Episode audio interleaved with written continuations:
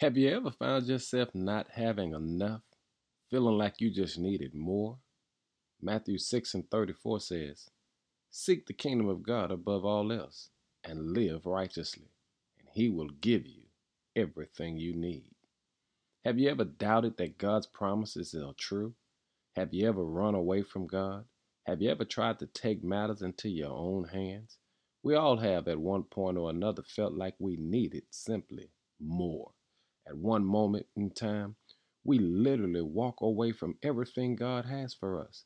We will forfeit friends, safety, and purpose to go to a place where we think we control the situation because we simply needed more, more information, more control, more answers, more.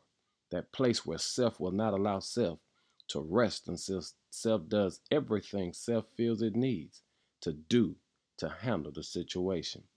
The blessing is God will let you go there and fail and get frustrated, all so that you can discover the power of simply surrendering. Did you hear that? Anxiety, confusion, and doubt are very real in parts of our everyday life. And we have all kinds of issues. It can be money issues, relational issues, family matters, just simply issues. Just one issue by itself can feel like it's too much to take. But compound those issues, add interest, spin around three times, and it becomes simply too much. That's why Matthew 6 says, Don't worry about your life. You see, this seems like it's impossible when Jesus utters these words. But the truth is, it can be difficult, but God gives us everything we need when we understand how to simply surrender. Moving from anxiety to surrender it's a journey in which we realize that we may never arrive at the destination we thought was necessary. But remember, Jesus taking up the cross was also Him taking up our need to know the next thing. We don't have to know it all. We simply have to trust the one who is all. If we have Jesus, we have victory. And if we have Jesus, we have a future. And since we have Jesus, we have all we need. Here's what we're saying we don't need more when we have the Lord. We tell and toil all these stories and all of these situations because we strive for most of the time for things that won't last or work when Jesus ultimately is everything we need. So here's what he says Don't worry about tomorrow, for tomorrow will bring its own worries.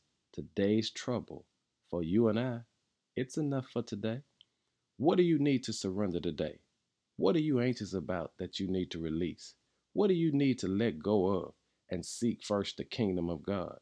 Be still and know that Jesus is enough because with him we truly have everything. Lord, this culture wants us to have more, do more, and it tells us we don't have enough. We pray for vision to see through the veil that we can look around and learn to want the life that you have already given us. Show us how to let go of any material possession that we look to for satisfaction. We look at our circumstances, oh God, that make us feel so anxious. Give us the power to walk away. We pray that we will confidently acknowledge this truth, and that is, we have enough in you. All we have is you, and we have all we need.